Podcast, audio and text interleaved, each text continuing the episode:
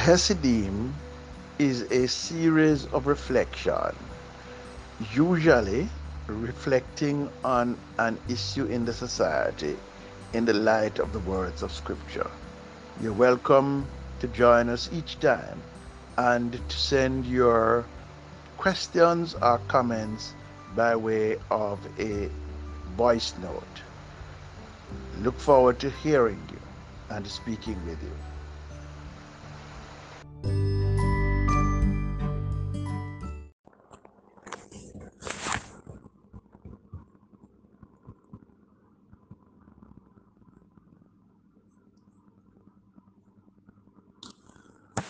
Why is my language not clear to you? Because you're unable to hear what I say. You belong to your father, the devil, and you want to carry out your father's desires. He was a murderer from the beginning, not holding on to the truth, for there is no truth in him.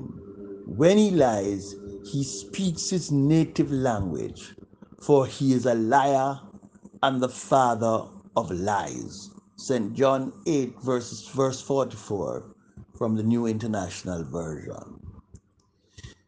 This is one of the very few instances in which Jesus spoke in a manner that some could argue was harsh and condemnatory. He was direct and forthright, and his audience could not miss the conduct about which he disapproved. You belong to your father, the devil. He was a murderer from the beginning, not holding to the truth.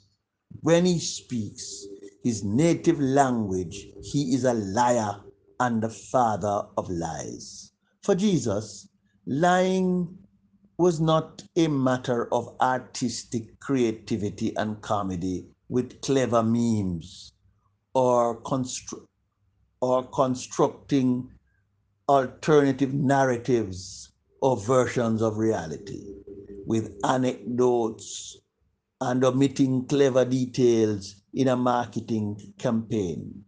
Lies are creating a climate that facilitates murder. It is doing the devil's bidding. The New Testament language here is analogous to the Old Testament language in the book of Proverbs. Lying lips, it says, are an, in the authorized version, are an abomination to the Lord, but they that deal truly are his delight. The use of the word abomination draws upon or is an allusion to how the figure of intrigue, first mentioned by the Apocalypse of Daniel, was referred to and was referred to by Jesus as the abomination that causes desolation. The Old Testament reference was to the Syrian general Antiochus Epiphanes IV, who was the little horn that laid siege to the Jewish temple and city and replaced its sacred sacrificial system with a contrivance of his own lying according to the scriptures is downright dangerous. It may seem clever and funny for now, but when the bigger picture emerges, it is disgusting and detestable. It is not funny at all. Lying is a matter of character. It locates you with the infrastructure of evil that runs the world. It is part of what the infernal forces set out to do.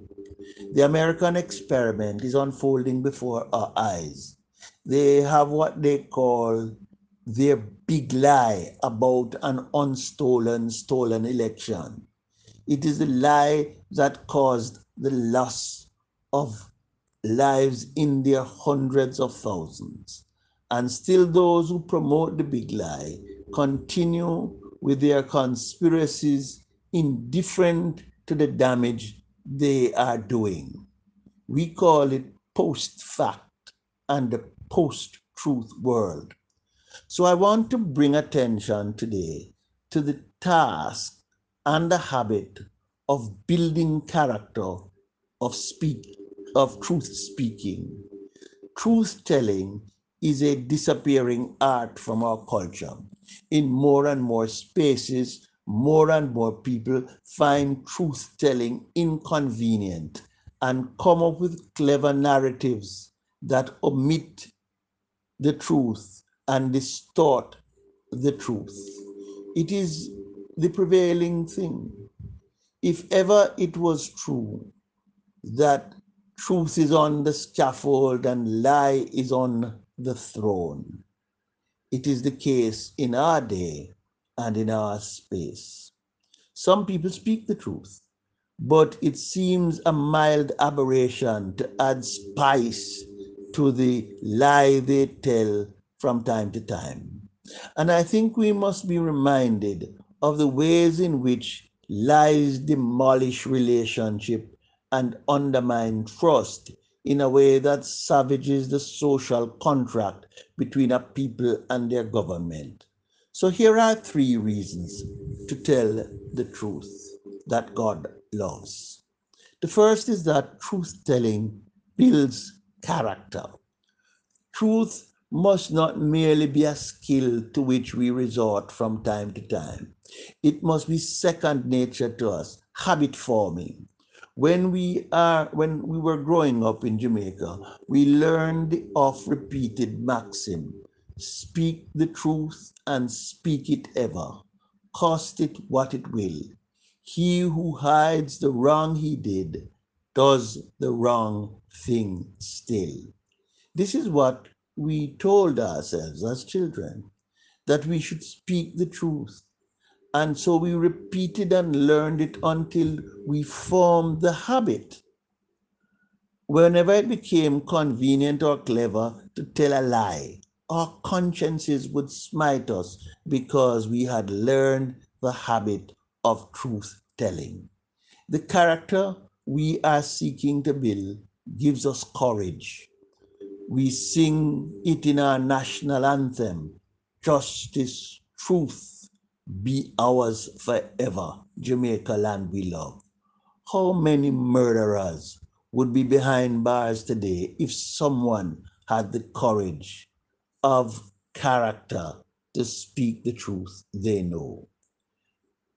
The culture of cover up and keep by your mouth needs to be replaced with a culture of truth telling in the little things and in the big cases. We need, as a people, by a character demonstrated in our habit of truth telling, in our courage and character, show to show that we are the children of God. It is funny how nowadays faith in God is no longer a predictor of truth telling.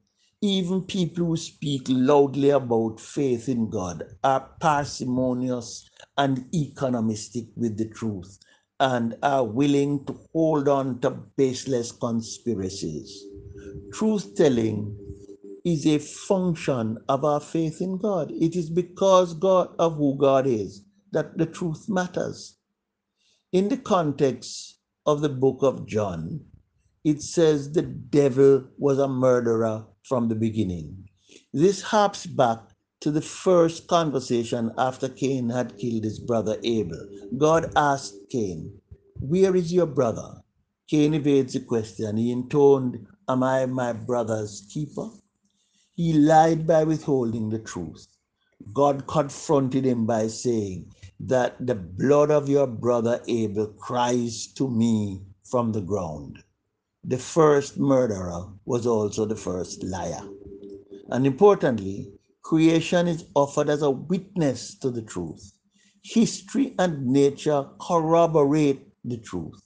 When we speak the truth, we often stand alone, but we are not alone. Creation stands with us. And when you lie, you have to rely on your memory. When you speak the truth, the evidence are all around you. Get into the habit of telling the truth. It will build courage and strengthen character, and it is good for you. Secondly, truth telling builds trust. Nothing makes a relationship work more than openness and truth telling. any relationship in which the parties can rely on each other's words and rely on each other's commitment to telling the truth, the whole truth and nothing but the truth, is off to a good start. It is the reliability of one's word that is the foundation to build trust. In his first speech to the Congress of the United States, President Joe Biden framed the relationship between the USA and China as a contest to win the 21st century. He said that it is a contest between democracy and autocracy. The critical difference between democracy and autocracy is the role of the people and the role of truth in public policy. When a democracy works, leaders take their people into their confidence and operate in an environment of transparency and truth. The more leaders believe that they know better than the people what is good for the people, the lesser the role of truth in public policy. When we deny the people the truth, they make up their own truth. Soon nothing but cynicism and suspicion prevail. No one trusts anyone or believes anything. The very foundation of our society is being eroded. It is crumbling at its seams. Critical to building a viable future is a return to leveling with the people and telling them the truth. Telling the truth is good for all of us. The great strength of any relationship is conversation, and conversations are of no value without truth. If you talk too much, you will lie easily. So learn to make your words count by telling the truth. It will strengthen your relationships. Thirdly, truth telling builds justice and liberty. Clever public relations gimmicks that have the effect of deflecting from the facts or covering the tracks and protecting the powerful are no substitute for the truth if people are not given the truth, they will make it up. And the great will be the darkness thereof. The liberty and the viability of the society require openness and transparency. Sunlight is a great disinfectant, and we must build the light of truth telling into the body politics of this country people deserve to know the truth about how public resources are being used and allocated. There are those who are put in positions of trust are not to be beholden to vested interests or to use their public office to feather their nests. The society that knows the truth is set free. Every time we want to enslave and control people, we hide the truth from them.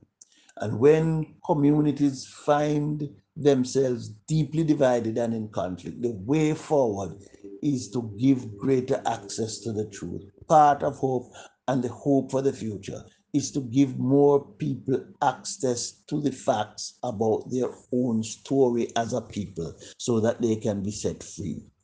With as with COVID, so with violence and crime, people have come to trust People have come to trust those who lead them less and less. They believe that they are being taken for a ride and they are being called upon to make sacrifices or suffer restrictions from which they are not the intended primary beneficiary. They believe that there are wheels within the wheels. There are puppeteers controlling the decision making processes in this country. Whether or not it is so, it is what the people believe. The way forward is to give greater access to the truth.